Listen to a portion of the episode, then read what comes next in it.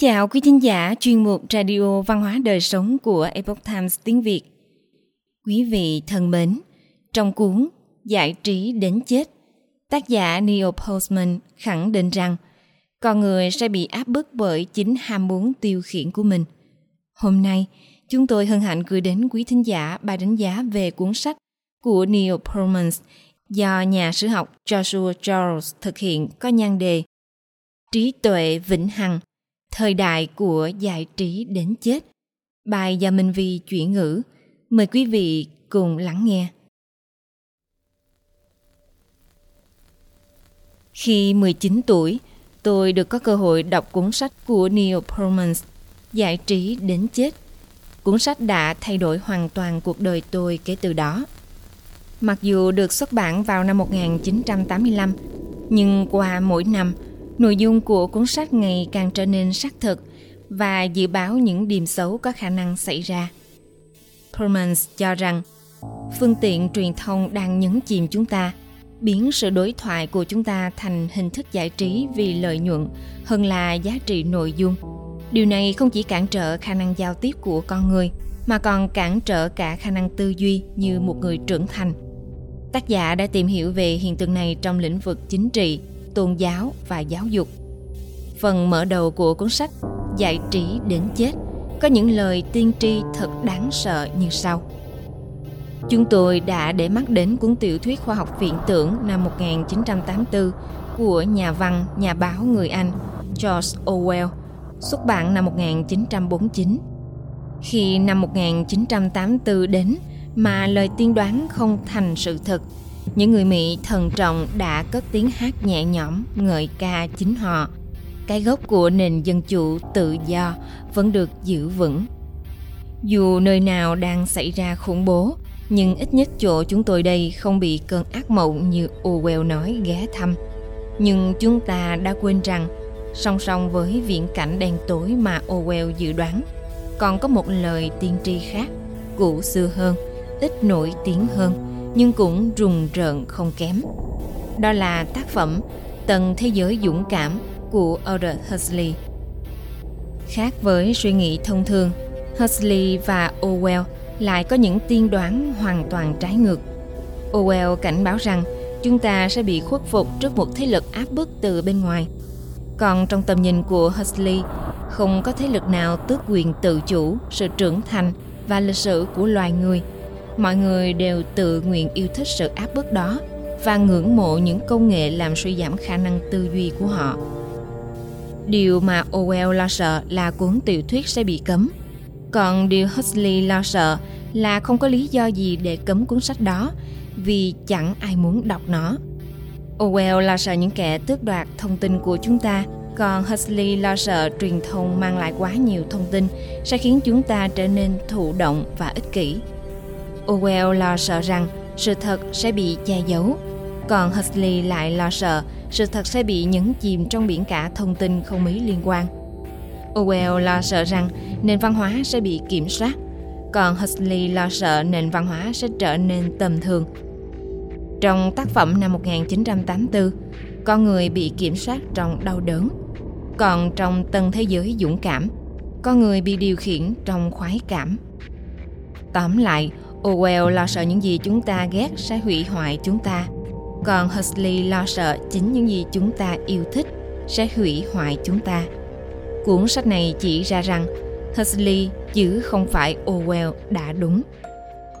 Theo cách nói của Postman, bao quanh bởi tàn tích của một nền văn hóa đã bị sụp đổ và kiệt quệ. Nền văn hóa của chúng ta đã trở thành một nền văn hóa tầm thường và đang trên tiến trình trở thành một nền văn hóa nô lệ Tổ phụ Lộc Quốc đã khẳng định rõ ràng hai điều. Để một xã hội duy trì tự do, các công nhân của xã hội đó phải vừa có đức hạnh, vừa có tri thức. Tự do không thể được duy trì bởi một xã hội đầy đam mê nhưng thiếu lý trí. Chúng ta không xem trọng việc theo đuổi sự thật.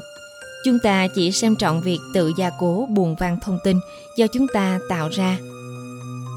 Buồn văn thông tin hay còn được gọi là echo chambers là thuật ngữ ẩn dụ cho một môi trường nơi người bên trong chỉ tiếp nhận những thông tin quan điểm giúp phản ánh và củng cố thêm quan điểm sẵn có của họ Buồn văn thông tin có thể tạo nên tin giả và bóp méo góc nhìn của một cá nhân, khiến người đó khó tôn trọng quan điểm đối lập và mở rộng tầm nhìn. Chúng ta không xem trọng kiến thức, chúng ta coi trọng các luận điểm và những mẫu tweet. Chúng ta không xem trọng tính tự chủ, chúng ta đánh giá cao cái tôi, sự thể hiện và chứng thực bản thân quá mức. Chúng ta không xem trọng lịch sử, không xem trọng kho tàng kinh nghiệm sẵn có của nhân loại cho việc đào tạo và phát triển trí tuệ của chúng ta. Chúng ta đánh giá cao những thứ mới mẻ, khác lạ, sanh điệu và hợp thời để đáp ứng những mong muốn nhất thời và sự buồn chán vô tận của chúng ta. Chúng ta không xem trọng thực chất, chiều sâu và tính hợp lý. Chúng ta đánh giá cao bất cứ thứ gì có thể bày bán, tiếp thị và rao bán bởi sự hào nhoáng, quyến rũ và hấp dẫn. Trong thời đại của Postman, tất cả những khuynh hướng giải trí này đang được sử dụng để chống lại chúng ta, làm suy giảm khả năng tư duy của chúng ta và do đó làm tan biến xã hội vốn dựa vào những công dân thấu đáo và có hiểu biết để tồn tại. Một sự thật trớ trêu là nước Mỹ chưa bao giờ tràn ngập thông tin nhưng lại thiếu khôn ngoan đến vậy. Tôi đã nói điều này trong nhiều năm. Với sự đồng thuận đầy nhiệt thành của người dân, mạng xã hội đang biến người lớn thành trẻ em. Đây cũng chính là điều mà Postman đã tiên đoán. Một thời điểm mà những cuộc đàm thoại sẽ từ bỏ tính logic, lý trí, trình tự và không có tiêu chuẩn kép để chuyển sang giải trí đơn thuần. Cụ thể là về mặt thẩm mỹ thì xuất hiện phong trào nghệ thuật nổi loạn đi ngược lại những giá trị xã hội, chính trị, văn hóa đương thời. Về mặt triết học thì có chủ nghĩa hư vô, tức là chối bỏ tôn giáo và các nguyên tắc đạo đức, coi cuộc đời là vô nghĩa. Về phía cạnh tâm lý học thì có chứng tâm thần phân liệt. Một xã hội tự do sẽ lâm vào tình cảnh nguy hiểm cùng cực khi con người hoàn toàn tha hóa và chính phủ bằng cách này hay cách khác là hình ảnh phản chiếu của những người dân đó. Các chính trị gia ép buộc chúng ta và đến lượt chúng ta phải nếm trải những trái đắng khi bị nhấn chìm bởi một luồng kích thích liên tục từ bên ngoài mà không cần một chút nỗ lực tư duy nào. Nó hoàn toàn mang tính cảm giác, chỉ hấp dẫn những dục vọng và bản năng thấp kém nhất của loài người, là phần con trong mỗi chúng ta. Chính khả năng tư duy là yếu tố phân biệt con người với động vật. Do đó, sự tha hóa ở đây chính là sự tha hóa bản chất căn bản nhất của loài người, đó là nhân tính. Postman cảnh báo, đây chính xác là thứ mà các bạo chúa tìm mọi cách để đạt được. Ông viết, mọi bạo chúa luôn biết giá trị của việc cung cấp cho quần chúng những thú vui như một phương tiện để xoa dịu sự bất mãn. Nhưng hầu hết bạo chúa sẽ không thể kỳ vọng rằng quần chúng sẽ phớt lờ những điều mà họ cho là không thú vị. Đó là lý do tại sao bạo chúa luôn dựa vào sự kiểm duyệt. Rốt cuộc, kiểm duyệt là một cống vật các bạo chúa dành cho giả định rằng công chúng hiểu sự khác biệt giữa đàm luận nghiêm túc và giải trí và họ quan tâm đến điều đó. Nhưng chúng ta không cần sự xuất hiện của Postman mới nhận ra mối nguy hiểm này. Chúng ta chỉ cần chú ý đến những lời cảnh báo của các tổ phụ lập quốc. Tổ phụ cho rằng người Mỹ chúng ta cũng giống như tất cả mọi người. Ngài cảnh báo rằng chúng ta tự làm cho mình trở thành nổi tiếng bằng cách nói với đồng bào rằng chúng ta đã khám phá, thai ngén ra những phát minh và thực hiện những cải tiến. Chúng ta có thể khoa trương rằng chúng ta là người được chọn.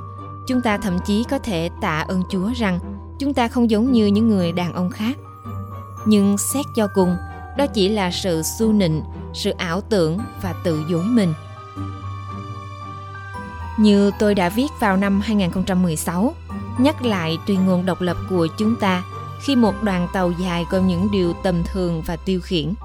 Theo đuổi đến cùng một mục tiêu giống nhau là hướng tới sự thoải mái, thú vui và giải trí, thì đó là gánh nặng, sự trừng phạt và là quả của người dân khi cùng lúc đó họ phải gánh chịu tai họa do một nền chính trị đã mục ruỗng và thối nát bởi sự tha hóa đạo đức và năng lực trí tuệ của họ gây ra. Thay vì xuất hiện những điều mà ngài Churchill vào những năm 1930 gọi là sự hồi phục đạo đức và khí phách cao thượng, Một thời đại mới đã ló dạng, hoặc ít nhất đã chín mùi. Đó là một thời đại nham hiểm và quỷ quyệt hơn nhiều so với những gì chúng ta nhận ra. Thời đại của chúng ta là thời đại của giải trí đến chết. Joshua Charles là cựu thành viên viết bài phát biểu tại Tòa Bạch Ốc cho cựu Phó Tổng thống Mike Pence.